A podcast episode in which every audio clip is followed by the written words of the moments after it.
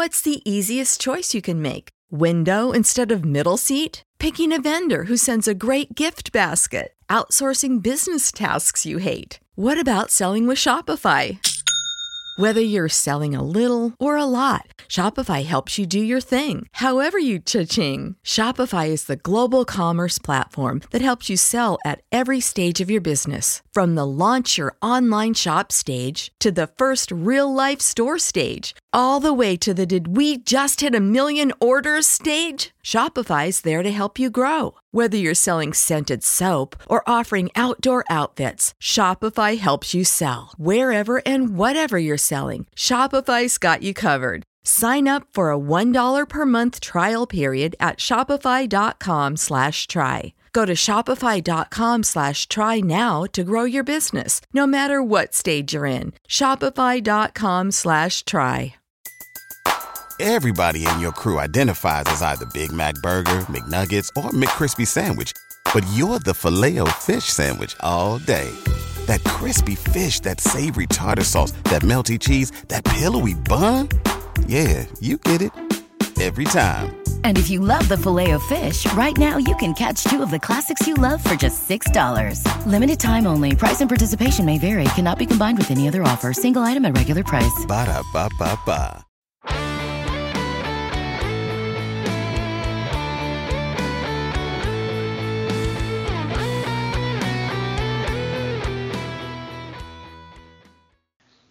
Welcome to the Baseball America College podcast. I'm Teddy Cahill. It is April 2nd as we record this. You are going to be listening to this a couple days after that, I would guess. Uh, but we are happy to have you joining us on this uh, latest edition of, of the podcast. We have Joe Healy here alongside me. Uh, and we are committed, as always, to, to continuing this podcast throughout uh, college baseball's ongoing hiatus. We have a lot of fun stuff uh, that we're working on, most notably our series or, or most notably for, for the purposes of this podcast, our, our series of watching classic games you can find on YouTube. Uh, you know, that was that was mostly Joe's idea, and we are running with that uh, full steam ahead. Today, we are going to talk about the 2018 Oxford Regional. Sorry, Ole Miss fans, uh, you can uh, leave now if you if you don't want to uh, to get triggered, or or fast forward about I would say uh, 40 to 45 minutes. Um, Tennessee Tech taking on Ole Miss in the 2018 Oxford Regional. Very exciting game. One of the better Cinderella stories that the NCAA tournament has given us in the last uh, several years, maybe even in the last decade. Uh, so we'll we'll have former Tennessee Tech coach Matt Bragga. Uh, he is now the Rice coach. He will join us in a bit to to talk about that game. Before we get to that, though, Joe, uh, you know, how are you enjoying the you know what, what has become what, what your idea has become in, in, that you know you you go back and you actually have to watch these games that you dug up on YouTube. Yeah, it's it's a lot of fun and, and not just for the reasons you might expect. So like I think the obvious reasons you might expect one to enjoy this is going back and, and reliving a good game or just a game that had a good storyline, things like that. And that is true. But I think what what I've enjoyed about it beyond that is it really does bring a little bit of normalcy to, to, to doing this job and doing what we do because I'm having to watch this game because we're going to talk about it on the podcast, which usually it's during the season, it's watching this game because I'm going to write about it or watching this game because, you know, it kind of, uh, you know, folds into something I'm writing about. And then sometimes we talk about on the podcast too. But uh, so it does kind of give that that feeling of, of normalcy where I'm watching this game, I need to take pay attention to it, take some notes on it, kind of formulate some thoughts on it, uh, because we're going to be interviewing someone much in the same way, you know, you or I might interview a coach or a player after the game. Um, and then we're going to talk about on the podcast and break it down. And so it really kind of has flexed that muscle a little bit, if you will, that um, you know we're not going to be using in the same way anymore. So in that way, it's kind of been kind of been neat too to to get back into that a little bit. But but more than anything else, it really is just the being able to to relive these games. And this was a good one because I, I remembered it fairly well. Um, I actually was surprised that uh, I'm usually not someone who has that great memory of remembering specific things, themes, and moments throughout the game. But this one, I actually um, I actually surprised myself with how much I did recall as it was happening. I kind of expected to be wrong about a, a lot of it, but um, you know, I just kind of remember it as it was happening, and and remember, I, it's one of the games where I remember where I was when I was watching it, and so it was it was cool to kind of be able to go back to those memories and, and think about it that way. So. A, really fun game. Excited to talk about it uh, with Coach Bragga, and then and then obviously you and I breaking it down as well. Yeah, I, I enjoy this exercise because it like takes us back to some June afternoon or evening, you know, that from from years ago. The, this case just a couple years ago. In, in, the case of when we broke down the, the 95 CWS title game, like that was obviously a long time ago. And you know, just going back to a you know a simpler time, uh, just a June afternoon or evening at the ballpark, like those are those are the best times in college baseball. You know, obviously there, there's just so much on the line there, and uh, you know the, it, the the regional weekend or Omaha is just so much fun to experience and and watch the, the drama unfold in front of you and, and feel the energy and the electricity. And this is the only way we're going to get that. Uh, we have to we have to go back and, and, watch the old games. We're not getting that anytime soon. You know, not just because it's only April 3rd, but you know we're going to have to wait until until next year to to get June baseball back at the college level at least, and I would guess pretty much any level. Uh, but we're we're going to to see where that that takes us. But in the meantime, Joe and I are going to continue rewatching the, these classic games. And again, today we're going to be here talking about the 2018 Oxford Regional Final. Uh, again, that's Tennessee Tech and Ole Miss. And we get to this point, and it, it, this is the the winner take all game. It's Game Seven. They get to this point because Tennessee Tech beat Ole Miss earlier in the day to, to force a Game Seven I guess there had been some rain that had delayed things, right? Because otherwise, that game would have taken place the uh, ordinarily on, on the Sunday. But so they they had to play a double header in in Oxford that day if Tennessee Tech won that first game, and they did so in resounding fashion. They at one point were up 10 to nothing. They go on to win 15 to five, and, and that sets up, uh, you know, that this this winner take all game seven, Joe. And uh, you know, the the Tennessee Tech team that year is, is really an incredible team, and you know why don't you kind of quickly sum up what Tennessee Tech was in 2018 at this point? Yeah, they were. I joked on Twitter yesterday that they were as close as we've come in recent years to answering the question, "What if a team just didn't lose?" Um, because they were absolutely outstanding all year. I I remember I mentioned this in the last podcast. I have a little bit of an attachment to this team because I think in this profession there is a little bit of um, there's an opportunity every once in a while to see a team that you uh, that you see something in that hasn't quite fully formed yet. And I remember going to see at the time I was living in the Midwest, and I went to see Tennessee Tech play on a nasty 40 degree. I mean, I think it was 40 degrees, but it felt colder, kind of dreary slightly drizzly day uh, at SIU Edwardsville. Tennessee Tech had come to town, and I was there in part because I knew Tennessee Tech was a good team. They had been to a regional the previous year and had beaten Florida State. They were the predicted OVC champs again. Um, and also, it was that part of the season where there wasn't a lot going on in the Midwest yet. And so I was just kind of eager to, to go out and, and, and see games. And so I, I went out there, and, you know, what I saw was a really physical offensive team um, and not just OVC offensive, because there's OVC offensive, you know, uh, it is an offensive league, but this was on another level. And then the pitching was really good. Um, you know, they pitched Marcus Evey that day, and on on a you know 40 degree day that was dreary with heavy air, he was still throwing 94. And so, you know, I joked after that game and then later in that season that a, a team at that level in that league should have to pick between being that offensive and having pitchers throw mid 90s. Like you can't, you shouldn't be able to be both, but they were. And I think you see that in this game. It, not to, to take away too much of it, but like they were at the back of their bullpen, and they were having to use some guys they didn't necessarily um, think they would be using or have to use, and they were still good enough arms to, to get it done. Now some of that was Ole Miss being a little bit tight, and you know maybe the at bats weren't great at some points, but they still had to, to throw enough strikes and, and, and, battle enough and compete. So, uh, but it was just, and I forget what the record was in the regular season, but they, they only lost 12 games overall, and when you figure they lost two in the Super Regional to Texas, they lost one in the regional uh, in Oxford, and they had actually lost two in the conference tournament because actually the OVC was a two bid league that year. Morehead State had come through the OVC tournament Uh, so Tennessee Tech took five postseason losses, which means they'd only lost seven times leading leading up to the OVC tournament, and I think more than half those losses came in the first few weeks of the season. I know they lost a series to Troy early on, and that might have been their only series loss all year. So, uh, just one of the absolute best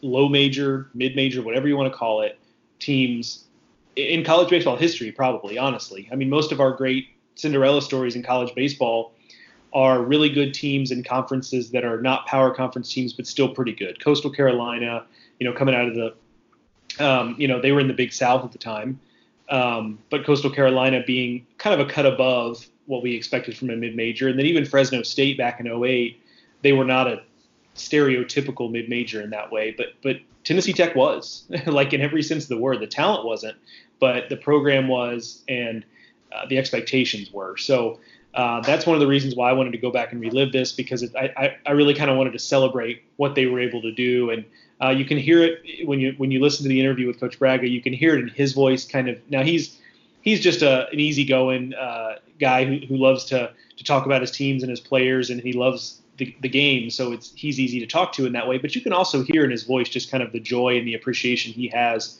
about revisiting this, and, and I think that's absolutely fantastic.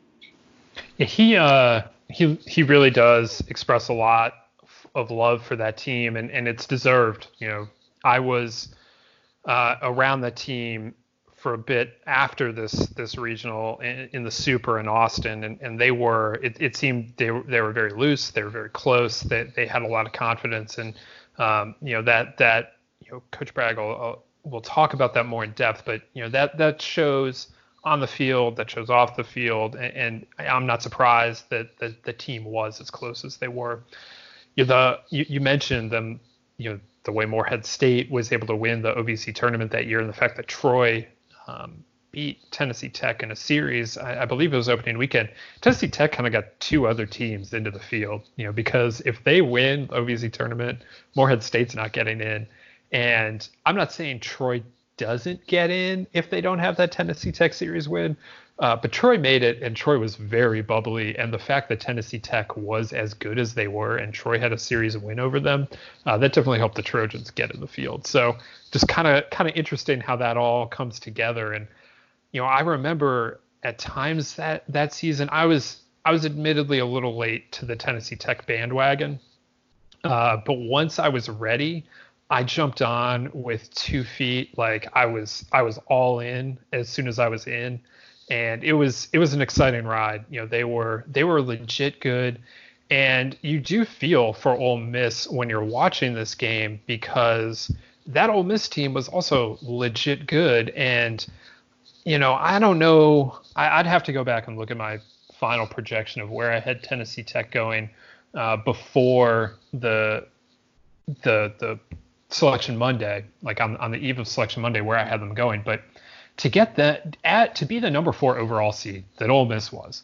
and then to get this Tennessee Tech team that would have been, you know, much higher seeded, or at least had a bet, much better RPI number if they just don't lose the OVC tournament. If you just take that out, you know, I can't imagine that they really would have would have gone sent to the number four overall seed like that. That was really tough. What what the committee gave gave the Rebs and I know no one's going to feel sorry for them for that, but you know, it, the this is part of the reason why I would love to see, and so many other people would love to see the whole tournament get seeded, because I don't think that if you lined up all the two seeds up, the Tennessee Tech would have ended up as the fourth worst two seed in the field that year. That that was that was much harder than you would expect the number four overall seed to get, but it is what Ole Miss got, and it, it led us to uh, to an exciting uh, game seven of, of that Oxford Regional. So with that, let's uh, let's get to our interview with Coach Bragga. He has a lot of exciting things to say or interesting things to say. Maybe, maybe you'll find them exciting. Uh, they, they, were certainly interesting as uh, as he looks back uh, and we look back at this uh, 2018 Oxford Regional Final.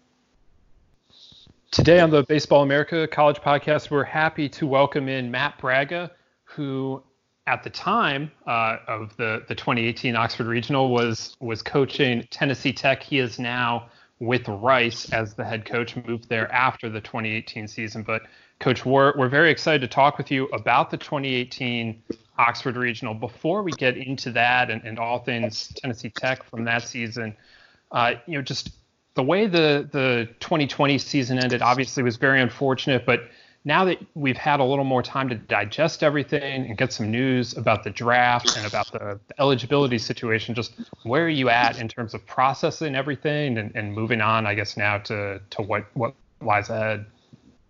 Well, I'll tell you what, it's it's been a it's been honestly a, a hectic uh, week or so. In all honesty, kind of awaiting what the NCAA was going to do. Um, it seemed like right away everyone was going to get eligibility back, but then there were so many other question marks with what was going to happen with rosters and scholarships and things of that nature. We obviously those answers on Monday. Um, and then it's been uh, it's been a whirlwind since then because um, you know you're still not 100% sure.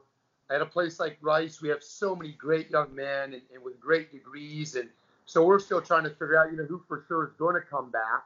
That with seniors this year, that won't count against our 35 man roster, and and then you know what we have beyond that. So there's a lot of inter- interesting dynamics going on in college baseball right now 2021, I don't feel like, guys, is going to be the year that there's going to be that much stress from a roster perspective.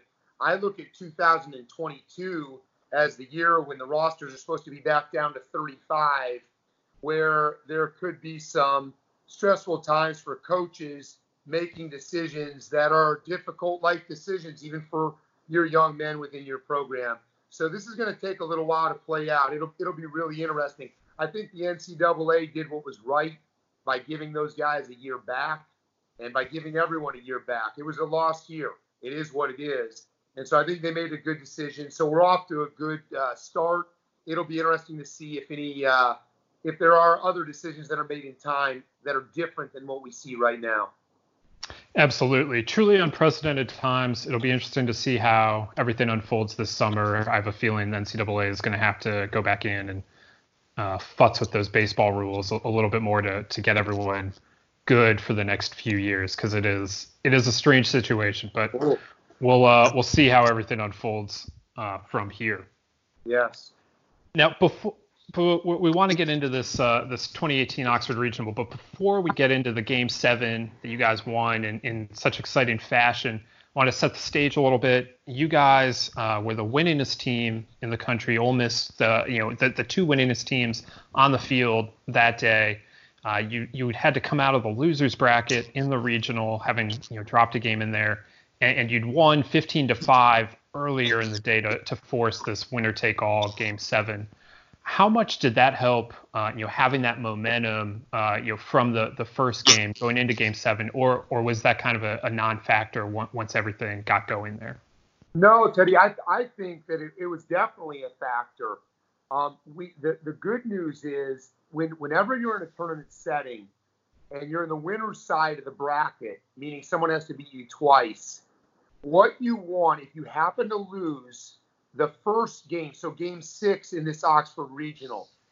I'm talking from Ole Miss's perspective. If Ole Miss were to have lost that first game in a really tight battle that was very mentally stressful, physically stressful, things of that nature, the the winning team in our case, if it had been that way, it's sometimes hard to bounce back right after that in a game seven when you're fighting out of the losers bracket. But having been up 10 to nothing at one point in that game and winning that game 15 to 5, um, there wasn't a lot of mental or physical stress on our guys or on our coaches for that matter. And so I think it allowed us to carry a great deal of momentum into that final championship game, winner take all set game seven. Your team was very confident all season long. Before that regional, Travis Moss had told the media that not only would they win that regional, they would go to Omaha and that they were the best team in the country. What did you think when, when you heard that for the first time? Uh, Joe Namath. I was like, everybody, Joe Namath, man. Now, uh, Travis is, is an incredible young man, and and uh, he's been injured a little bit in pro ball, so he hasn't gotten a chance to move up the ladder, but he will uh, when he's healthy. And you know the thing about the thing about Travis Moss is, you know, from the outside, no one would know what I'm about to say. He is one of the nicest, most humble young men that you'll ever come across. But he had great belief in himself and great belief in that team and his teammates throughout his entire time at Tennessee Tech. And so, you know, it was just one of those things. He's been taught through our system that when you put goals out there, when you say things out loud, they're more likely to happen. So we didn't teach our guys to say that. We didn't say, hey, make sure you tell everyone we're going to Omaha. Hey, make sure you tell everyone we're winning this thing. Like, but it's something that we do teach. And he just so happened to say, hey, listen, I've been taught this over my four years. When you say things, they happen more often. So I'm going to tell the world or anyone that'll listen right now that this is what we're going to do. And, and you know what? I'm proud of him for it. And, and Moss, for the most part, can really, really back it up. And that's key. Ben McDonald for ESPN was on the call that day, and he noted early in the game a couple times that he felt like Ole Miss came out tight. And I guess you can understand that from an outsider perspective, you know, home regional getting pushed that final game. But was that something that you and your staff and your players could sense as the game went on that hey, we've got an opportunity here because these guys are they're they're a little bit wound tight right now? There is no doubt about it. I mean, I mean that team, um, honestly, um, for a long time we played that card at Tennessee Tech. Hey, no one believes in us except the people in this clubhouse. You know, hey, let's go show the world. You know, the world against us. That mentality. And so our, our guys had that mentality going in that, hey, everyone thinks Ole Miss is going to win. Um, let's go show them. That's how we are, blue collar tough. Let's go do this. We'll prove them all wrong. And Ole Miss, on the other hand, yeah, I, I do think in that scenario, there is some tightness there because number one, they're playing. I mean, quite honestly, even though we at Tennessee Tech have been good for a long time, I mean, the past 11 years that I was there, we were the second winningest program out of nine Division One schools in the state of Tennessee over the over the period of 11 years. That's a good program. That's not just a one-year wonder. That is a good program. However, it's still, let's say it what it is, it's still a quote unquote smaller school, mid-major, quote unquote no-name type program. But and then you've got the Ole Miss program out of the SEC that expected to win the, out of the greatest conference in America. There is no doubt there was pressure on them, especially knowing that they're playing a quote unquote mid major school that should not, via the name, be able to beat us. But yet, whoa, hold on, these guys are really, really good. The the game there for, for the first few several innings, I guess, was was pretty tightly pitched. Uh, some guys got worked out some grand jams, but no one gets on the board for the first five innings. And then the sixth, Ole Miss finally breaks through. Grae Kessinger hits the home run, uh, and, and, they add another run.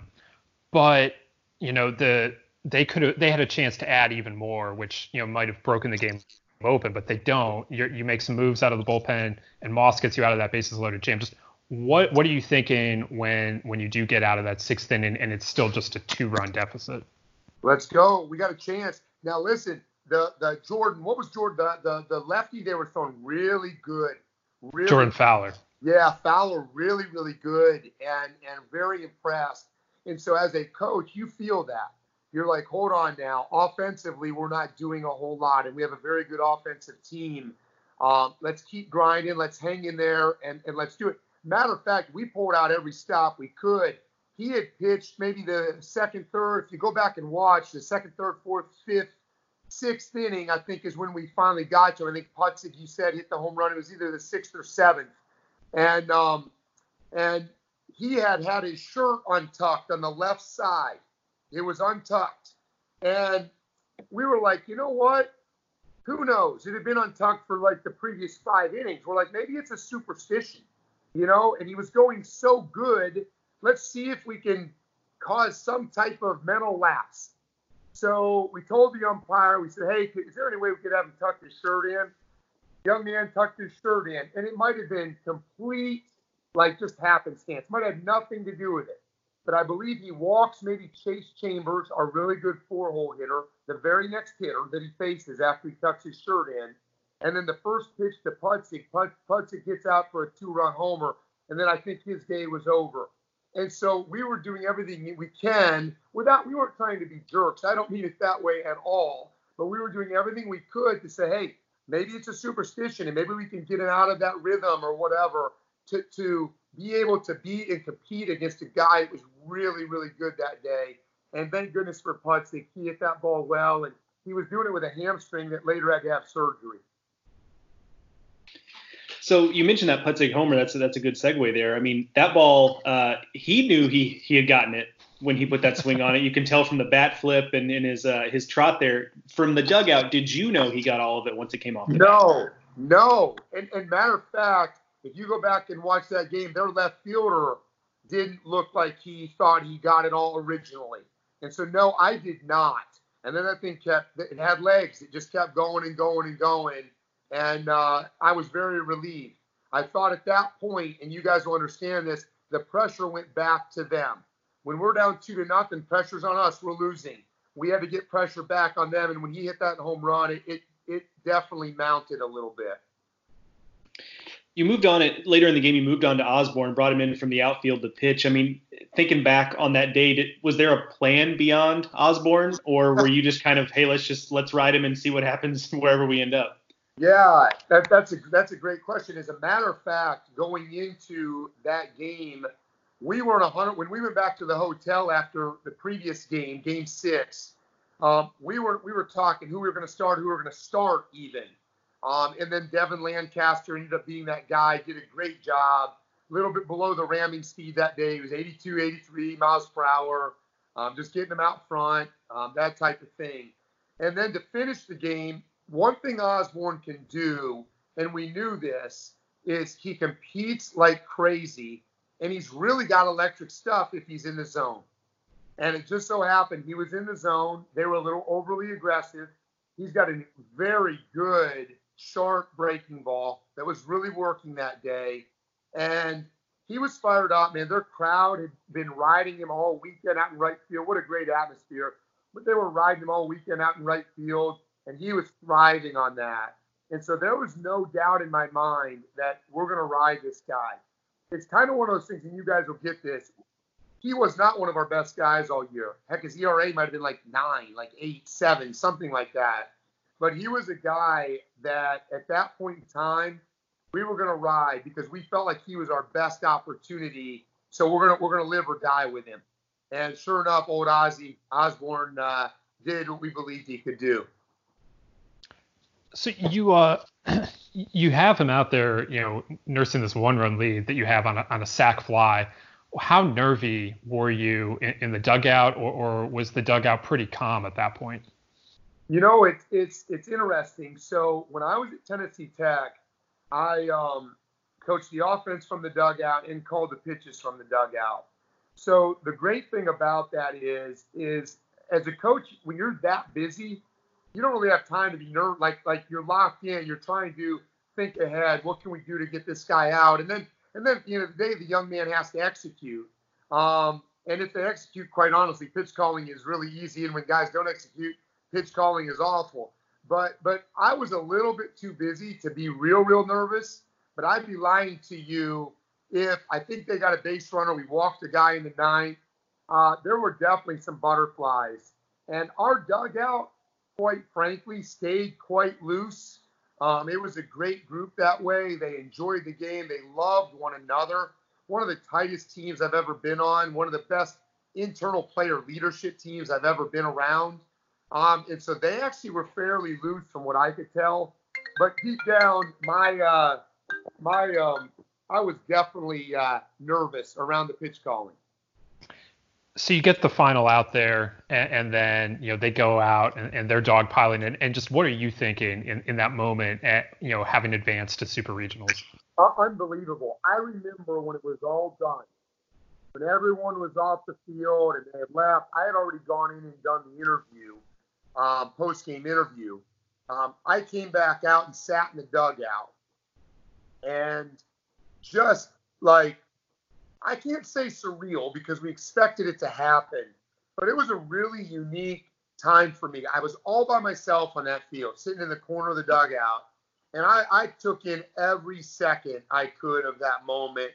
and, and remembering what happened. And, you know, right after the game was actually the question you asked.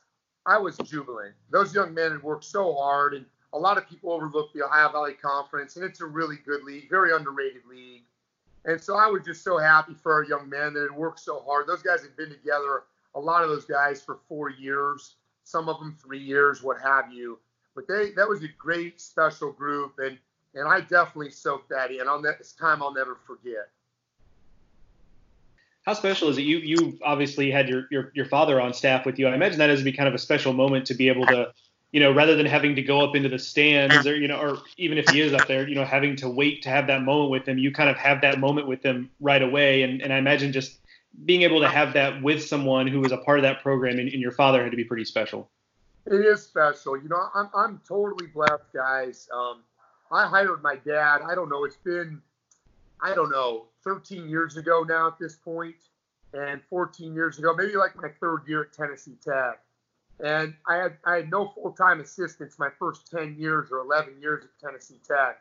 And so I, I hired him to come down. I needed help, like consistent help that wouldn't leave every year. So that's kind of how that thing got started. He served every role for me that you can imagine, from recruiting coordinator to assistant coach to volunteer assistant to director of operations to player personnel, you know, whatever, develop, personal development, whatever it might be and the role has lessened over the years as he's gotten older. But yes, to answer your question, what an amazing moment for a son to be able to have his dad right there to embrace and give a hug and say, "Hey, I love you, Dad," and uh, you know, thanks for thanks for everything because he's been an incredible role model for me my entire life. Uh, you mentioned kind of getting to the end of the season and expecting uh, your team to be able to do this kind of thing, but I'm curious if there was a point where it really set in for for you and, and your staff that hey, this is a team that not just OVC championship good, but but maybe a team that could really make a deep run in the postseason. You know, it's it's, it's so funny. We we had played West Virginia early in the year at our place on a Tuesday and a Wednesday, and we were coming off a weekend, and, and even the week before, I think maybe we were sitting. They have to look back but we were like eight and four. So think about that. We went 51 and 10 or something. I forget what we went, but 51 and 11, 53 and 11, 53 and 11 or something, 53 and 12. But at one point, I think we were like eight and four, six and three. And I told our team before we get played West Virginia on that Tuesday, I go, guys, like we are great. We are better than six and three, eight and four, whatever it is. Today is the day that we begin to go out and play the way this team is capable of playing. And doggone, sure enough, guys, and it wasn't because of my pep talk. I don't mean it that way. Listen, those guys got to go do their thing, man. It was because that group was that's a special group of young men that I dearly love, and they trusted me and our coaching staff, and they trusted and loved each other. And they went on a 28 game win streak that day. And that is when, in the midst of that 28 game win streak, we were playing Eastern Illinois on a Sunday, maybe about 15, 17, 18 games into that win streak. And we were getting beat like 9 nothing in the fifth inning. And we were, our guys were finally were like, hey, we're just going to have fun. Let's go. Let's have fun. Who cares about the streak? Let's, they came, they scored like 25 runs in the last four innings of that game. We won 25 to 10, whatever it was. And that's when you're like, as a coach, like, man, this group is extraordinary. Like, and so those were some defining moments for me when the streak began, then that Eastern Illinois weekend, and then even as the streak went into games number 25, 6, 7, and 8, because there was pressure with that. We wanted the national record of 40 or 38, whatever it is. We wanted that record. And so every game the mount the pressure mounted, but that ended up being very good for us because that pressure was real like you face in a postseason so you guys embraced the streak as, as much as you could, but did did you like develop any any uh, you know superstitions or, or habits during during the streak? there, I am hundred percent certain. You know, to honestly pinpoint it, I don't know that I can go back and pinpoint, but there is no doubt. Like I, I know like uniforms, um, what what pants we were wearing that day, you know, socks up, socks down. But if it was like this for that guy, it's to stay that way. Um, so it, it was a it was a unique time, and, and yes, there were definitely superstitions and and things, and it was really fun, guys, because at Tennessee Tech we didn't draw great. And but as that streak went, that that guy gone, they couldn't hold him in in, in our uh, in our facility. But it's so funny. The day the streak ended, so after 28 wins, game number 29, by game 30, the very next day, the stands were back like they were when the streak started. Like, like you're like, what? Come on, people! Like, you know, let's go. You know. So, but it was it was fun, and again, something I will never forget, and none of those players will you, mentioned being more than just kind of a, a one-year success story in your program, and I actually wanted to ask you a little about that through the lens of, you know, you get into a regional the year prior, you go to Tallahassee, you win a game down there. I mean, how much? And I know winning just a game there was was probably not what you guys were looking for, but still, I mean, how much of a springboard was that going into 2018? A little bit of proof of the concept of, of what you guys were looking to accomplish. Oh, hey, you're right on. No, no question about it. It, it let our guys know that hey, we can compete and beat anybody in the country if we play good baseball. And the majority of that team was coming back for 2018 season. So that was a huge stepping stone for our program in terms of guys like, hey, whoa, hold on, man. Matter of fact, the first game we lost after we beat Florida State on opening night, we lost to Casey Mize and Auburn the next day. And I think it was a five to three game. And our guys, listen, we stood in really good against Casey. We a couple home runs. Um, don't get me wrong, he was special. We all know that. But but it, again, it gave our guys this off-season energy, kind of like you think of college football and bowl games. You know how you look at that as a springboard, as you mentioned that word to your next season. That there's no doubt that was a springboard the when when you look back at these teams, there are a lot of really really good players on them. But I, I just wanted to mention Kevin Strohschein here. I, I, know he didn't have a great postseason in 18, but when we look at great OVC players of all time, I mean he's certainly going to be very high on that list. And I when, now that his career is over, um, what what do you look at from, from Kevin, and, and, and what do you remember from your time coaching him? Oh my goodness! Wow. Yeah, you know what? I think I think he was three-time OVC Player of the Year, and I just uh, incredible, like incredible hitter, incredible young man. Um, actually, an incredible outfielder. People don't give him credit out there. He hurt his arm his senior year. Listen, guys, uh, he DH. I'm sorry, his junior year in 2018. He DH'd that year because he had a U, uh, UCL, and so he needed Tommy John surgery when the season was over. So he played that season with a tour UCL, still did what he did as a DH, um, was just awesome. And you know, the thing about it was he was pitching. We had him pitching early in that year. We tried him on the mound because his arm was that special. And that's actually how he tore his UCL. But he was up to 94. I mean, we're talking a special player that, yes, his postseason wasn't the best, but that young man could play anywhere in the country and hit three or four hole for just about anybody in the country. And what a great player, great young man, great student. How much did, did you and your team in, in that season really uh, look to carry the banner for the OVC? Because I think there's sometimes a little bit of a negative connotation about the OVC. Oh, it's an offensive league, no pitching, you know, some smaller ballparks, they use a different ball. There's all these reasons why, you know, OVC OVC teams might be in the minds of some not not up to that standard. So how much of a of a, a, bragging point was that for you guys to carry that banner for the OVC and show that, as you've mentioned, it's a better league than people realize? Well, there is no doubt. And again, it, go, it goes back to like, hey, let's show these people, so to say, like a chip on our shoulder, and that's who I am. Like, like if we're playing ping pong, that's how I play ping pong. If we're playing uh, whatever, if we're running, I, I will beat you. I'll find a way to find a way to beat you. And and so our guys had that mentality. Like, oh, we'll show you. You think it's the balls? We'll show you it's not the balls. You think it's the stadiums? We'll show you it's not. You think it's the opposition? We'll show you it's not the opposition. So it was important. I think the entire OVC feels the same way. Like that is that is a very I, I say to this day. My entire time in the Ohio Valley Conference, I totally respected that league and how good that league was. I mean, think about it. 2018, um, Morehead State, I'm trying to think. They beat us. We played them six times. They beat us three.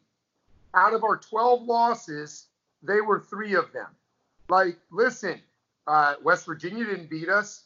like te- Texas was the only other team to beat us twice. That's it. And and and Morehead beat us three times. It, it was a very underrated league. And man, I was proud as a coach, and our players were proud, absolutely, to carry the Ohio Valley Conference banner because that conference deserves more than it gets. Well, it's uh, it was fun for us to go back and, and watch this game. I mean, it was um, you know fun to, to go back and, and revisit uh, you know the, the super regional a little bit on my own because I, I of course um, you know was covering the you guys in, in that Austin Super. But when you go back and think about the the 2018 team, you know just kind of what's the enduring memory uh, of that group for you? That great question. The love that that those boys had for each other, and then the love that us as coaches had for them it, it's just it's remarkable. I mean, it's remarkable. I keep up with all our past players pretty darn well. That group is the easiest group ever to keep up with because they'll, even though I'm not a huge social media guy, they will absolutely, hey coach, I love you. Like you're just out of the blue. Or another guy sends a picture of their newborn son and said, hey, here's your first 2038 recruit, coach. I mean, it's just on and on with that group. The love was the separator no doubt. They bought in. We uh, we bought into them. We loved them, and they loved us, and they most importantly they loved each other. I'll never forget that. That will go on forever. That that is just a special special group. I mean, the way they treat my family, just awesome, off the charts, incredible young men. I cannot brag about those guys enough. Well, that, that's awesome to hear. You know, and I know the family is a big part of your program. We talked about your father, but but your son is around the, the team a lot, and so that that's uh, you know, just to have that kind of culture, I guess, is what you know every coach is is striving for out there. Yes, no doubt. Well, it was a lot of fun going back and, and reliving this with you, Coach, and we really appreciate you taking the time to join us here on the the Baseball America College podcast. Oh man, I can't tell you guys how excited I was to be asked. So thank you so much for asking me. You guys are awesome. Baseball America is awesome, and you guys do a phenomenal job. So thanks for having me on, guys. Thank you again to Matt Bragga for joining us here on the Baseball America College podcast. Love talking to Coach Bragga at all time, always. I, I, I very much enjoy it, and not just because he's a fellow Northeast Ohioan, though that does not hurt. Before we hit record, uh, we did get a little bit of Browns talk in. Uh, sorry, Joe, that you had to be subjected uh, to that Browns talk. It is obligatory when uh, when I talk with Coach Bragga, Uh, but it, you know that that game, you can tell it you know it really means a lot to him still, and that season uh, and that team and and those players. It you know it like we mentioned before the interview started. It, it was it was a special team, and it was a lot of fun to look back at that. I mean, what what did you get from uh, you know what, what kind of sense of that did, did you get uh, fr- from talking with Coach Bragga, Joe? Yeah, it was just um, confirmation of what I'd kind of already suspected about this team, the closeness of it, um, the way they operated with a lot of confidence. Um, you know, the, the, the, Travis Moths quote was yes. not just a was not just like a, a cocky moment where where a kid and even in that moment, I think most people understood like he's not trying to be a jerk about this. He's just trying to kind of say, hey, look, we're you know we're in this. We're not just some plucky underdog. Like we can get this done. Um, but the way he was able to describe, like, well, he said that because we believe that, and we believe in kind of just speaking things into being, and um, so it was kind of cool to hear all that get talked about. I think it was it seemed like a perfect combination of a team that was knew they were good. They were all business about what they were what they were doing. And at the same time, was the perfect amount of loose. I mean, I, I one of my takeaways from the game that I, I, I do not remember this, but from from my first watch, uh, you know, two years ago, whatever it was. Um, in that, with with two outs in the ninth inning, Tennessee Tech is about to punch a ticket to the Super Regionals. They catch two players in the dugout. And I'm not sure who they are, doing some sort of slap fight you know, um, where they're they're literal pitches away from dogpiling to go to a super regional, and there are two players just doing a playful slap fight in the dugout. And I just I can imagine I would have been on the bench like in the fetal position or something. Like I would be so nervous, and that's one of the millions of reasons why I was not a Division One athlete. But you know that a team that a team that's tight and a team that's doesn't believe they should be there wouldn't be able to have those moments of levity so late in that game. But that's just who this team was, and it, it came through in everything they did, whether it was that or you know we, we talked about uh, the the extra long home run trot from Putzig after that two run home run where you know a bat flip and a, and a slow trot and the championship belt after the home run. I mean everything this team did just oozed confidence and oozed togetherness and knew that they belonged on that stage. Yeah, I I really liked what uh, Coach Bragga had to say about that Moths quote that you know they were that that was just something they were used to being told to do that you know they didn't tell them go out there and, and make guarantees or anything but you know speak things into existence speak your goals let let everyone know what your goals are. And obviously that team really accomplished a lot of their goals. I'm sure that they had at least make it to omaha if not do more than that uh, on their goal sheet. And they didn't end up with that one. And they also probably had win the ovc tournament on their goal sheet. Didn't end up with that one either. But you know, they went further than any OVC team has ever gone. And, you know, let's be honest, probably further than any OVC team will ever go again. Uh, you know, I know that the Joe really believes in Jacksonville State's potential going forward, especially with that new ballpark down there. But, you know, it's a super regional. Like that was, it was a super regional with more than 50 wins.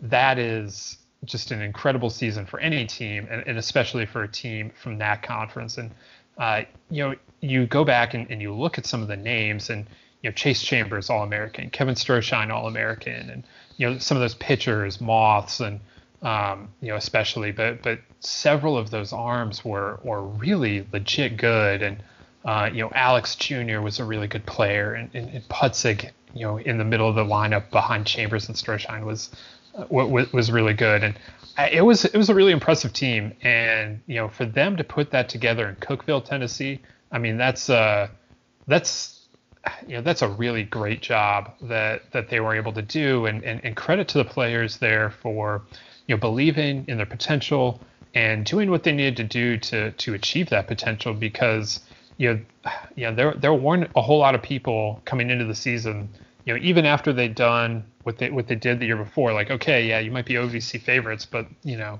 that was really nice what you did last year. Now now go try and do that again. No one was thinking 28 game winning streak or, or 50 wins or, or, super regional for for a team at, at that level. And uh, you know they really they, they really surpassed anyone's expectations I don't know about their own expectations. I'm sure they felt like they could do a lot of things, but but definitely credit to them for going out and proving that that they could, you know, and, and that those of us that that thought, you know, they were just going to be another good OVC team, you know, that that, that we were wrong. And um, you know the the way that season unfolded with the the 28 game winning streak and they just kept winning and winning and winning and, and they were winning by these huge scores and it was a little hard to to get a feel for what was how good they really were at first but you know at some point yeah, the, the wins just kept piling up and it became very clear that no this team was legit good and that these players were, were legit good too and and you know the they really backed that up on on some big stages, both there in Oxford and uh, and later in Austin when they won Game One of the Super Regional, and then got bounced, uh, you know, losing the next two. But you know, they they really showed what they were made of in June on on the biggest stages, you know, of the NCAA tournament. Yeah, they. I mean, you look at the schedule when you when you go back to 2018. I just pulled up their their 2018 schedule, and it's the number of games. If I'd have thought about this a couple minutes earlier, maybe I would have gone through and counted. But they the number of games they had here where they put up double digit runs is, is just absurd quite frankly. I mean i mean some of those are losses where like you know sunday game like the sunday game at troy 13-12 loss. But for the most part they're wins and actually it's funny when i look back at this i uh, i remember so they, they beat illinois state on saturday february 24th of 2018 30 to 17 and I actually remember that game because the, I'm clicking on the box score here, which this is really compelling audio as it always is. they hit. I'm going to count now.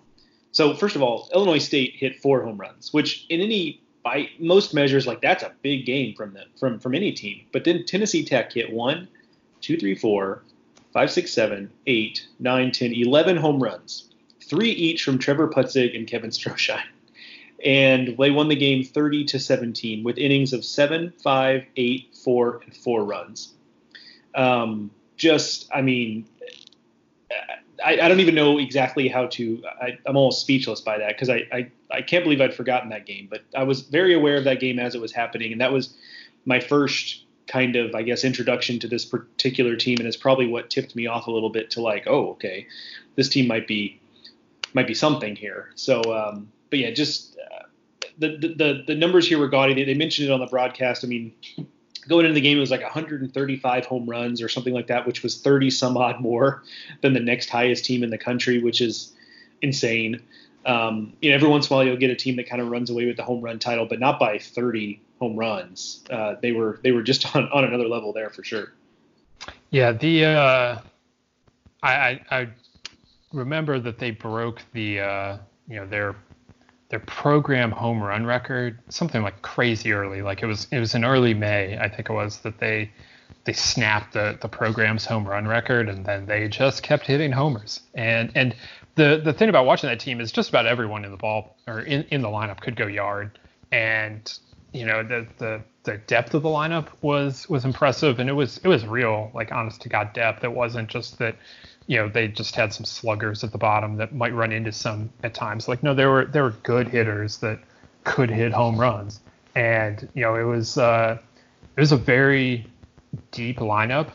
Uh, but you know one thing that, that strikes you from watching this game, you know if we watched the previous game, if we'd watched the game six, 15 to five game, I think we would have been more impressed with the depth of their lineup. This game didn't really showcase it. This one showcased their the depth of their pitching staff and uh, you know, that's not what OVC teams are, are, known for. That's not what this Tennessee Tech team is going to be remembered for either, I don't think. But, uh, you know, it was a very real part of why they were able to do what they did and, and go where they went because they had all these arms.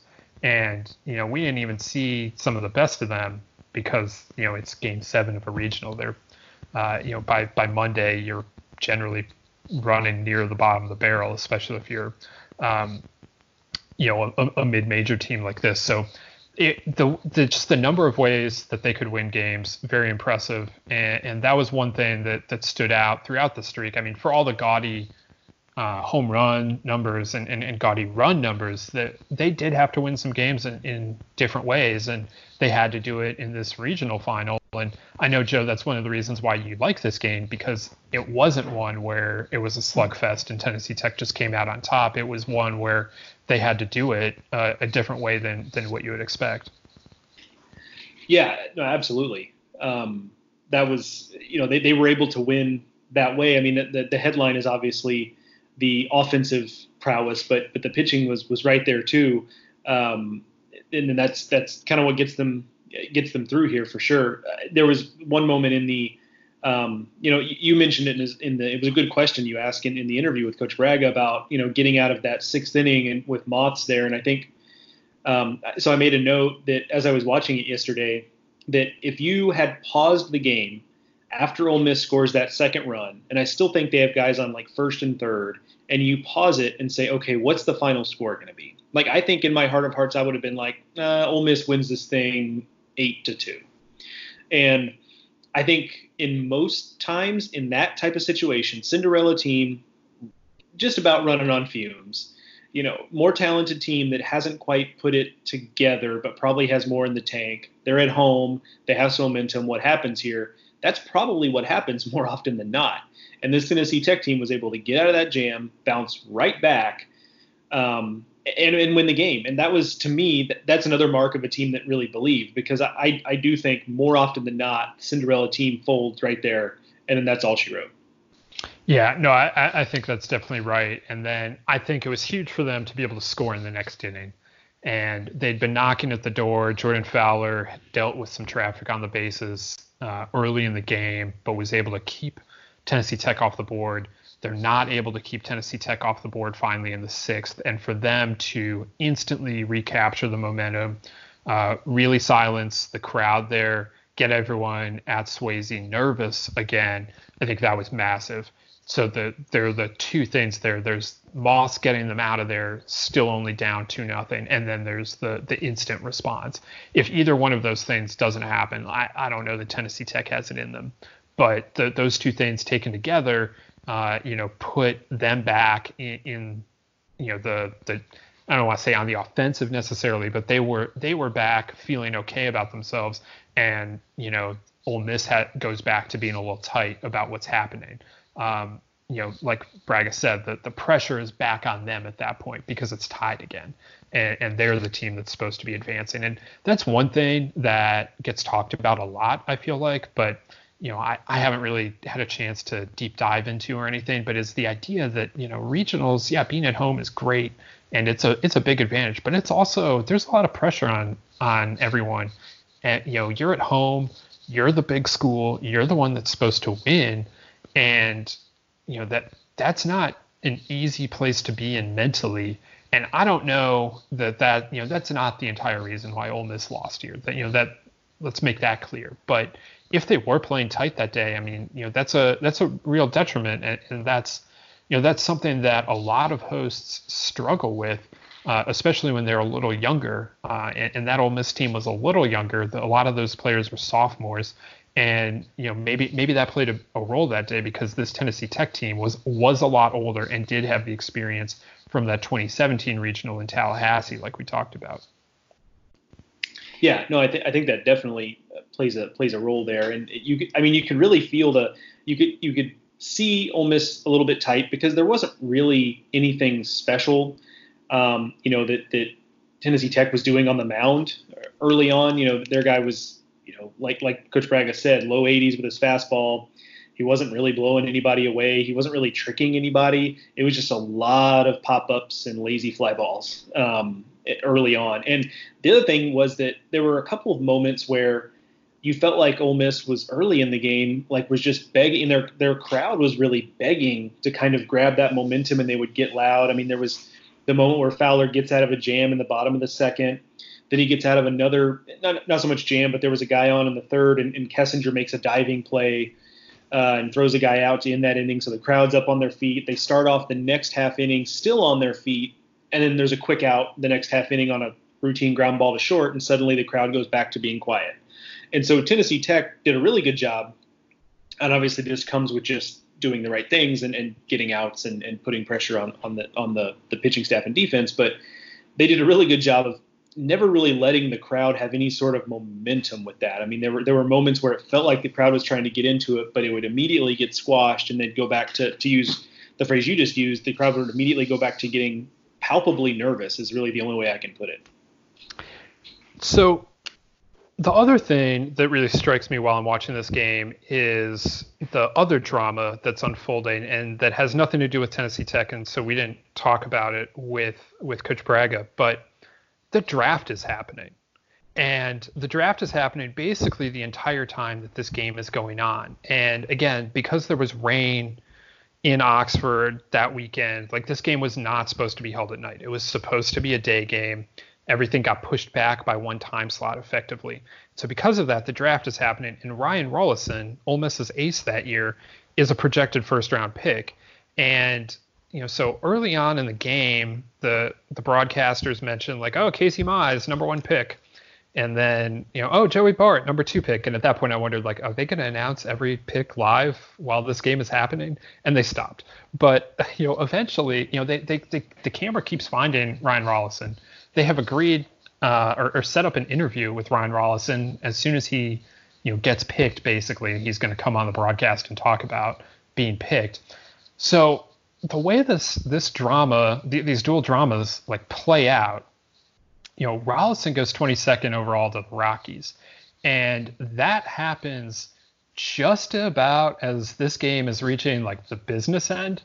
And you know, there's a lot of like, oh, Ryan Rollison like clearly just got a text, and like now he's going down the tunnel, and now we're getting word that he got drafted, and he's about to join us. And like, meanwhile, uh, Tennessee Tech is like taking the lead and it's just this very surreal uh, situation.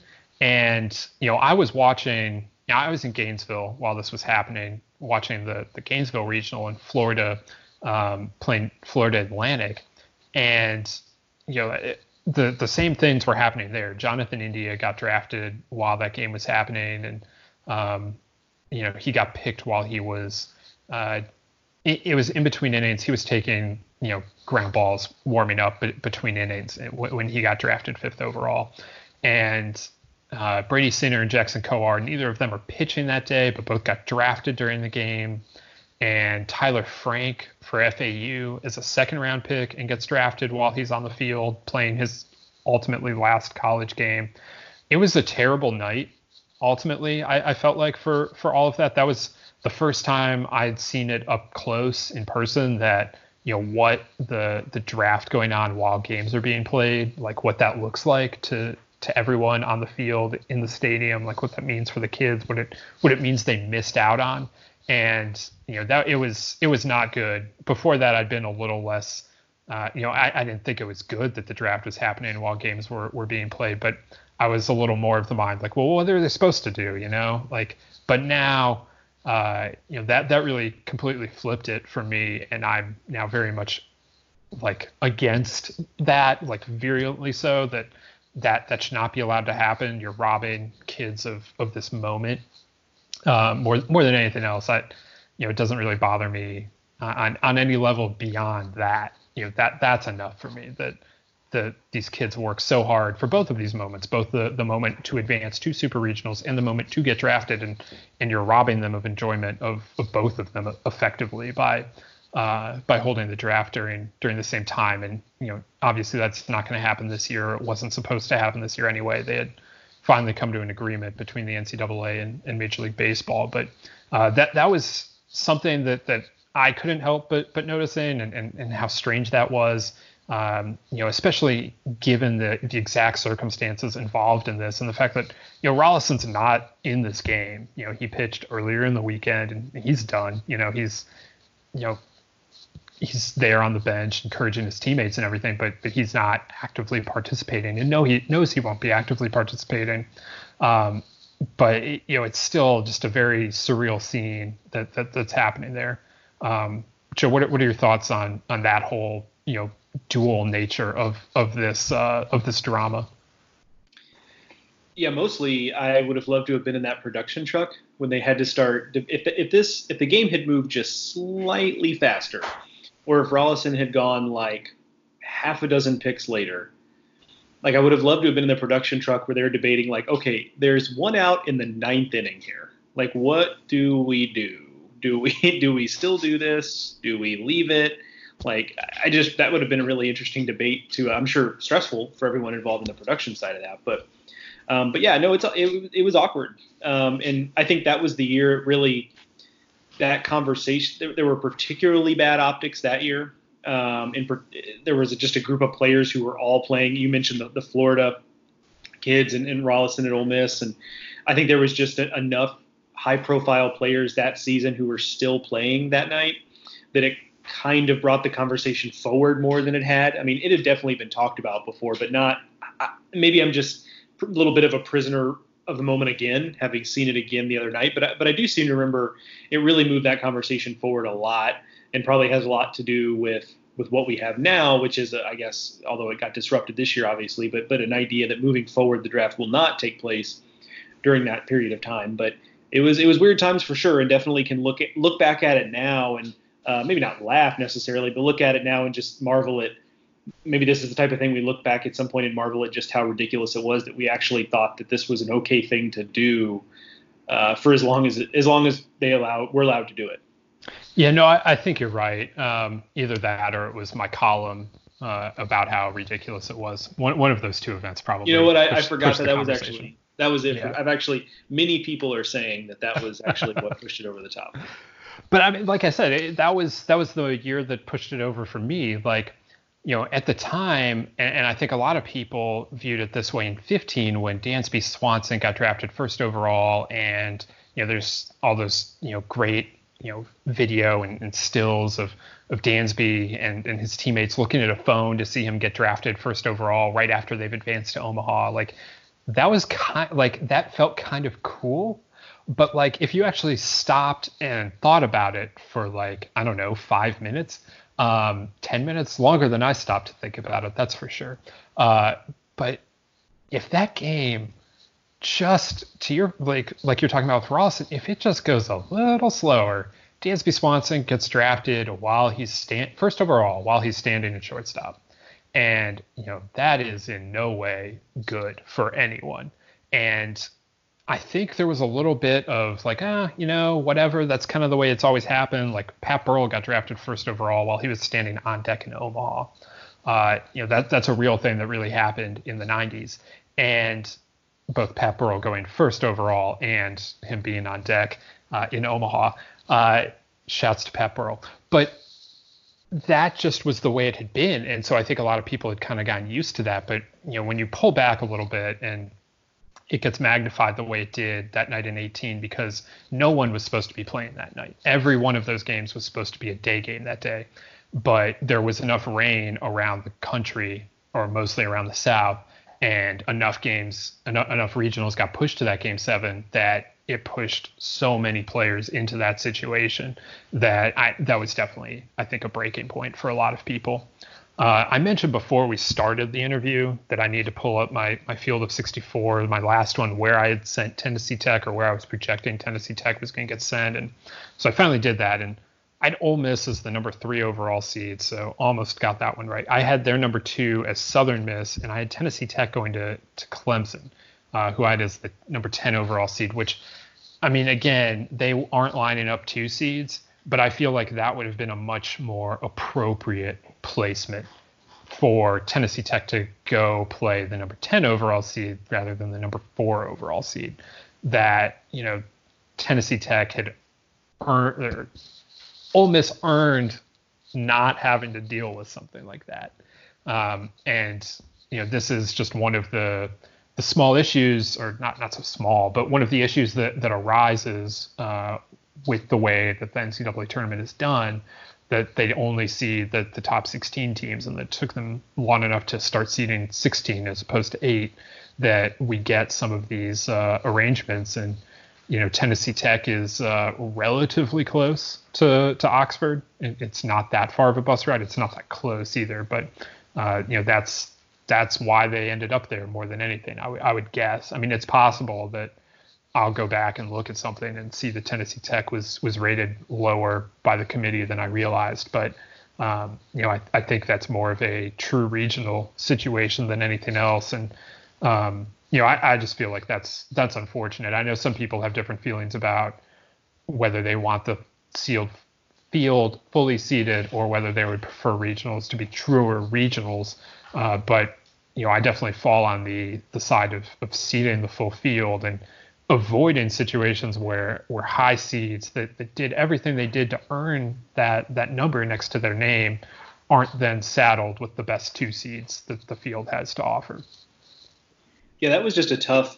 I'd kind of forgotten until watching that broadcast and going back and looking at it, just how tough that regional, to your point, was, and not just Tennessee Tech at a two, but that was a Missouri State team that went 18 and three in the Missouri Valley Conference, won 40 games by the time it was all said and done and a St. Louis team as the four seed that ran away with the Atlantic 10. I saw a lot of that St. Louis team that year, and they were far and away the winner of the Atlantic 10. I, I think they won that conference by several games. So that was uh, just a really, really raw, a raw deal is, is probably too strong because that implies that something was up. But like, just a tough draw for for Ole Miss there for sure. It ends up, um, you know, you could kind of game it out and you know they uh, you know I, that was when Miller Hogan was pitching for St. Louis, a name people might remember. I mean, they had a they had to face him to start it off, and they had a tough winners bracket game against Tennessee Tech, and so all of that those little death by a million cuts kind of adds up, and and certainly maybe that's I just said certainly maybe right after for those keeping score at home, but you know maybe has a little bit to do with by the time they get to Game Seven they they were pretty taxed more so than than maybe some other hosts that are pushed to a, a Game Seven. So just uh, to your point, a, a tough draw overall. Uh, Joe, to wrap this up, uh, as someone that that has a soft spot, I guess, for the OVC, uh, you know, this being the best OVC team ever, just what what are you remembering the the 2018 uh, Tennessee Tech team for or by?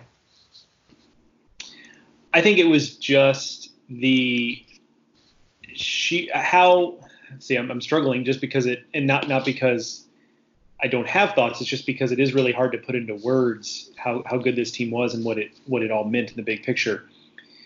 Just the numbers don't make sense to your brain. a 28 game winning streak in any conference, um, you know, is just hard to comprehend. And I guess there were there are midweek games in there and whatnot, but it was mostly conference play. But 28 wins in a row, no matter who you're playing at the college level, is just absurd. The lineup having nothing, literally nothing but 300 hitters. Them having seven guys or whatever it was that hit 10 or more home runs. You know, they had guys on the bench. I mean, they brought in a defensive replacement guy named Anthony Carrera late in that game, and you know he hit 345 in, in a bit roll, sure, but he hit 345. So the the just the, the numbers like are beyond comprehension uh, for what you think is possible, and I, I, I just I actually the winning streak was notable enough. I can't remember where I was driving home from. I'd been at some series and was driving home from it, and they were playing the, the streak ended against Southeast Missouri State and I, I remember when I got in the car after whatever Sunday game I was at, I made a point to try to find that game on some audio stream because I wanted to see if the streak would end. I mean, that's how notable it was. I mean, there's all these other Sunday games I could have listened to, and, and sure, like I do have an affinity for for not only the mid major level but the OVC in particular. But so that's part of it, sure. But also, just I think to a certain degree, a lot of people were just kind of, if nothing else, curious about the team at that point. And so it was like appointment listening for me in that moment to listen to see if the streak was going to end. And sure enough, it actually did. Um, so I listened to that most all of that game on the on the drive home there. So just just a team that uh, the, the, numbers don't make sense. I guess that's how I'll, I'll bottom line it. Is you look at the numbers and they don't even really seem possible. Yeah, I mean, that, there's definitely a lot of that uh, with that team. You know, if you if you start looking at stat sheets, it was it was crazy. You know, one I think my enduring memory uh, is going to be in, in the super regional, just seeing the team work out. I, I got there early enough um, that I was able to see workouts the day before the super started, and you know they were just so loose, and they had you know Bragga has so much energy and you know their practices are really upbeat. There's a lot of competition in them, and you know they were still doing all of that you know before the the most important games of, of their season and, and, of their lives, and you know that was it, it was a it was a special team to be around. It was a fun team to be around. It was a team that had a lot of confidence, and you know I again I, I think all of that showed here uh, in the game that when when we were rewatching it, and uh, you know if you saw them and at any point throughout that season. It was it, it was uh, a, a, team of destiny. Uh, sounds very cliche, and it is, but it was. And, you know, they they definitely had that air around them at, at a lot of times, and I uh, I did not realize that they were going to a super regional, but you know I think they probably did, and uh, you know Travis Moths said as much, and, and, they wound up being right, and they wound up just falling one win shy of Omaha, which is uh, you know an, an incredible thing. You know the we, we definitely are going to remember Cinderella teams like Kent State and Stony Brook more because they they did it. Uh, but you know, I, I don't think Tennessee Tech should be lost just because Cody Clemens, uh, you know, was able to. Uh, you know, they they had the misfortune of facing Cody Clemens in a super. Um, you know, he was he was something of of, uh, of a destiny unto himself that year, and, and, and that Texas team had a lot of a lot of that going on. It wasn't just Cody, but um, you know that was uh, that was a really fun super to cover. This was a really fun regional final to to go back and watch. So if you're looking to do so, uh, you can find it on YouTube. And Joe has a post on Baseball America, 10 great college baseball games that you can watch on YouTube. So you can you can find it linked there. And we are about to uh, tell you guys what we're watching next week, uh, so that you can uh, watch that one ahead of next Friday's podcast. And Joe, why don't you tell the people what we've settled on? We are going to be watching, we're going to get back in the Wayback Machine. We're going to go back to 1994, and we're going to take you back to a non quarantine time in history. Uh, it's 1994, the uh, CWS final between Oklahoma and Georgia Tech. Um, it is uh, interesting to me uh, because it is kind of a, it's kind of similar to Fullerton and, and USC, honestly, now that I think about it, because USC was the more star-studded team, and some of that is because we have hindsight, and so we know that you know some of those guys USC had became what they became. Um, so some of that is, is true with Georgia Tech too, because this was a Georgia Tech team that had Jason Varitek and had Nomar Garciaparra and had Jay Payton on it, and Oklahoma was not that in terms of having those big names. And yet, uh, spoiler alert, Oklahoma wins the national title. So hey, um, Russ Ortiz, man, it's true. Russ Ortiz was on that team, no doubt. I think they had a couple pictures. Mark Redman maybe was. Yes, on Mark team. Redman was that on right? that team as well. Yeah, yeah. So there's definitely some names. There there was some talent there for sure, but uh, certainly none the quality of, of Nomar and, and Varitek for Georgia Tech. Is also first year for Danny Hall at Georgia Tech. Um, has to be. Um, we were actually having this conversation offline with our friend Mike Rooney about coaches who took teams to Omaha in year one, and that's got to be a pretty short list. Um, and, and Danny Hall is, is one of them. So um, looking forward to, to watching a couple teams that I, you know, um, that I, I, don't know much about the game. I know what the score is. I know who wins, but I knew more about 95 Fullerton USC going in. I think mostly because I knew what Mark Kotsay was going to do. So I know less about this game. So I think I'm actually somewhat more excited to watch this one because I, I really can go in with a little bit more of a, a blank slate of, of expectation. Yeah, it's a pretty blank slate for me. Obviously, I uh, I'm not going to remember the '94 College World Series final, uh, and uh, I know who wins, but I don't even. Unlike Joe, I'm not even sure what the score was. So I'm excited to uh, to go in with as, as blank a slate as possible. Uh, while I think I know who we're talking with about this game with, who, who the guest will be next week, uh, that is not confirmed yet, so we will not share that at the time but we uh, we I believe will be joined by a member of the 1994 Oklahoma Sooners. Uh, details on that TBD, but you will be able to find it on the Baseball America College podcast next Friday. So make sure you are subscribed to the podcast on your favorite podcasting app, be that Apple Podcasts, Stitcher, Spotify, Google Play. You can find us wherever you find your podcasts, and while you're there, please rate, please review, please subscribe. Uh, these help us, and and in some cases, I guess in the subscribe button, they, they also help you. But maybe saying nice things about someone would also help you in this time of self isolation. Uh, you know, spreading joy and love into the world, as it were. Yeah, no doubt. I uh, I certainly give that my full my full endorsement. Uh, it's a, a it, to, to, to end on a, a, little bit of a note of seriousness. Like it's obviously just been an anxiety and fear filled time. I think anybody um, you know, even glass half full people, myself included, the last few weeks have struggled a little bit with um, being unsure of, of the world and a little bit anxious and sometimes a little bit scared. And um, so, yeah, be uh, if, if, if, it must be a, a review uh, on Apple Podcasts for us that says nice things, that would be outstanding. But just in general, uh, put kindness and, and joy and, and happiness out there in the world because I think we could all use it. Yeah, I'm saying do it on Apple Podcasts. Okay. That's yeah, that's you're, you're the gonna best be little, way. See, best was, way to do it. I was trying to be like a little. Science I was trying has to told us that's the best way to do it.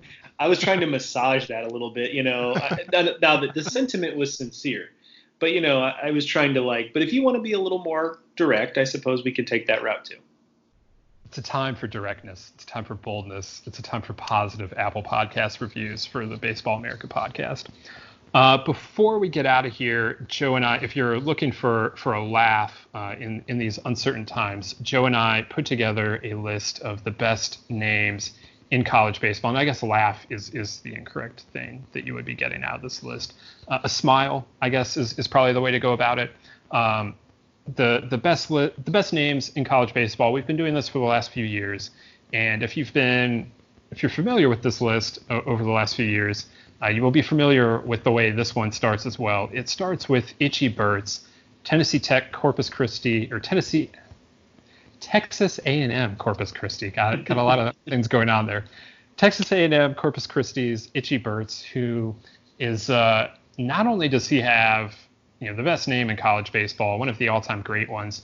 He is also just a full-on good college baseball player, and you know has has been an important piece for the Islanders for the last few years there. And, and Joe spoke with Itchy. Um, this was something we had planned before everything happened. Uh, you know, in terms of cancellation and kids getting their eligibility back, we thought this was going to be Itchy's last season of college baseball, and it still might be. Uh, so we wanted to send Itchy out in style. Uh, Joe, why don't you tell them a little something about how Itchy came came to be? Yeah, I don't know what I expected him to tell me when I asked him where the name came from, but I certainly did not expect what he told me, which was he said it was when he was six or seven years old, and one of his coaches, and this also made me feel old, by the way, that when he was six or seven years old, he was like, "Yeah, so Ichiro was new," And I was like, oh, okay. Um, and one of his coaches uh, said that uh, his offensive style uh, reminded reminded him of Ichiro. And so because he he would do that thing like like Ichiro or like you might see in softball, he'd kind of get like a little running start, if you will, out of the box, and he would kind of slap the ball. And uh, so his nickname started off as Ichi, just E or E I C H I, and it just kind of became Itchy after after a while. And so his name is David Burts, and so he kind of went by Itchy. He's like, you know, by the time I got to high school, like my teachers all called me Itchy, every all my friends called me Itchy. He's like, about the only people who who do now are my close family members and like my college professors, who you know they just they read the name on the sheet and then that's all there is to it. And so the, the key moment, and I don't want to take too much from the story, but I, you know, uh, you know, I, I, would appreciate you reading it. But there's a pivotal moment in this Itchy Bert story where maybe he's just Itchy Bert's for a while, and you know, it, he goes by David Burts at A&M Corpus Christi, and like in his bio somewhere on the A&M Corpus Christi site, it says nickname is Itchy or something like that, and maybe someone notices it and we we have a laugh and ask him about it if it ends there. But when he filled out his athlete information sheet, he put the name he wanted on the roster as Itchy Burts, and his uh, thought process on that was simply it can't hurt, which I endorse that idea, um, just in general. Like, eh, what's it gonna hurt? Let me just go for it. Um, and so that's how he became Itchy Burts in college baseball, and that set him on a course to winning this thing uh, three years in a row. Now, T- Teddy did mention that it, it gets a little complicated in that we did kind of anticipate this being Itchy Burts's send off. Um, but he, you know, when I spoke to him, he said, "Yeah, I'd, I'd like to come back." Um, so he might be in college baseball again next year. Very likely will be in college baseball next year. So you know, we can obviously have more of this discussion offline. But I would almost propose that we advance Itchy Burts to some sort of emeritus position here and maybe we name the entire list after him, like an Itchy Burts memorial thing. All that makes it sound like he's passed away. It's not memorial. But, yeah, like some sort of you know honorary Itchy Burts names list or something. I don't know what that is, but like I mean, my my like, my first inclination is that he's eligible for the list next year if he returns. My my second inclination though is also that yes, th- this may become known as the Itchy Burts Awards. I I could see that being the case. Yeah, it just feels like we've really sent him off in style here. Like we we you know we've got this the full story on him that really talks about him not just as from the name but also from a baseball standpoint because he was deserving to your point to to really be examined that way.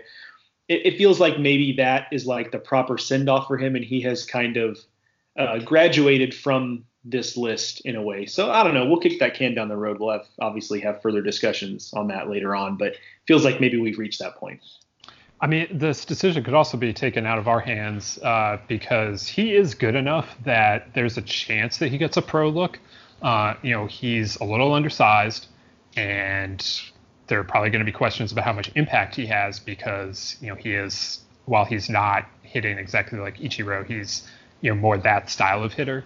So that's not necessarily your typical pro profile but you know he has a real chance to be a sign, and you know so may, maybe Major League Baseball has plans for him, and uh, he'll get taken off of off of our um, you know collective uh, the, the, the the group of names we, we get to work with here the the the college baseball ecosystem.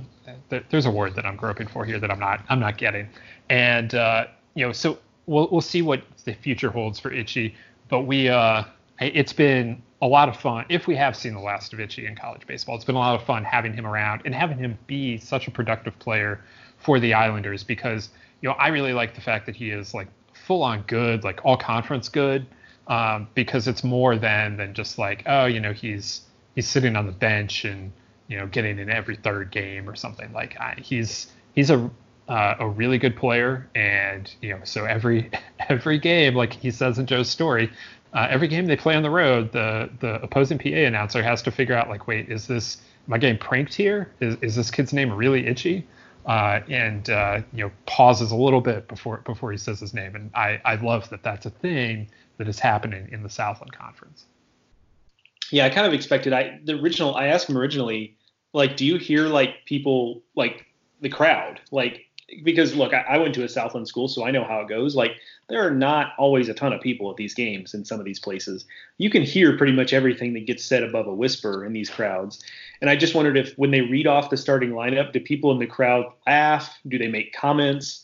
You know, anything like that? He's like, no, it's it's mostly the PA guy. so that was not the answer I was expecting. But I'm with you. I I like that uh, it is it is forced, as I wrote in the story, it is forced PA announcers to fear a Ron Burgundy type moment where they just blindly read what's in front of them and then regret it later. I also want to shout out Presbyterian Zacchaeus Raspberry, who I feel like is uh, kind of like Adam Haseley a couple years ago as a utility player, would have been a first team All American either two or three years probably, uh, were it not for Brendan McKay. And so Adam Haseley was not a first team All American two or three years because of Brendan McKay's existence. And I just feel like it's a little bit the same way here. If if Zacchaeus Raspberry had come along just a couple years on either side of this, he would have the the best name in college baseball, and we we would be, uh, you know, he would have been number one on this list probably the last two years. But he just happens to be in college baseball at, at the same time as one of the greatest names of all time, and that, that's Itchy Burts. And so I just want to give Zacchaeus Raspberry uh, you know, his props. He is also a full-on good baseball player uh, in in the Big South there for Presbyterian. So uh, you know we're uh, we, have got two great ones, and, I believe Zacchaeus is also a senior. So we're we're we might be moving on two of the the better names in college baseball. Although again, uh, after the Division One Council's ruling, uh, on Monday, that that remains uh, a little uncertain as as every senior around college baseball kind of tries to get a feel for what they're doing uh, going forward. Okay, so that brings us to the close of, of the podcast here. We we appreciate you indulging us on the names list. If you're looking for the full 50, we gave you the first two. If you're looking for the full 50, go check that out over at baseballamerica.com. Uh, there's plenty of other good stuff happening over there as we continue to cover college baseball, even as the the season uh, is is is frozen in time here after 17 games and now full on canceled. So we uh, we will be back here to talk more college baseball next week on the Baseball America College Podcast. Remember to subscribe on your favorite podcasting app, and if you can, leave us a rating or a review. We really appreciate that as well. You can follow Joe and I on Twitter. I am at Ted Cahill. Joe is at Joe Healy BA. And the game that we will be breaking down on next Friday's podcast will be the 1994 uh, College World Series final between Georgia Tech and Oklahoma. So you can find that on YouTube, which is also it's also linked on the the baseballamerica.com in, in Joe's story, 10 great games you can watch on YouTube. So find that there, go watch it. Let us know your thoughts, any questions you have, comments. We're uh, we're going to be diving into that game next Friday. We will be back here on on Monday or Tuesday uh, with a, a more newsy edition of the Baseball America College Podcast. Until then, I want to thank Joe for joining me. I also want to thank Matt Bragga again for joining us. It was great to talk with uh, with him about that 2018 Oxford Regional. I've been Teddy Cahill. Thank you guys for listening.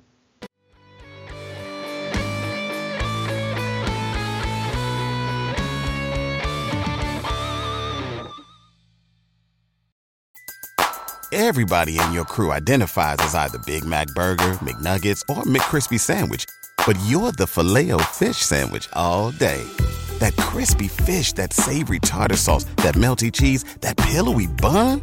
Yeah, you get it.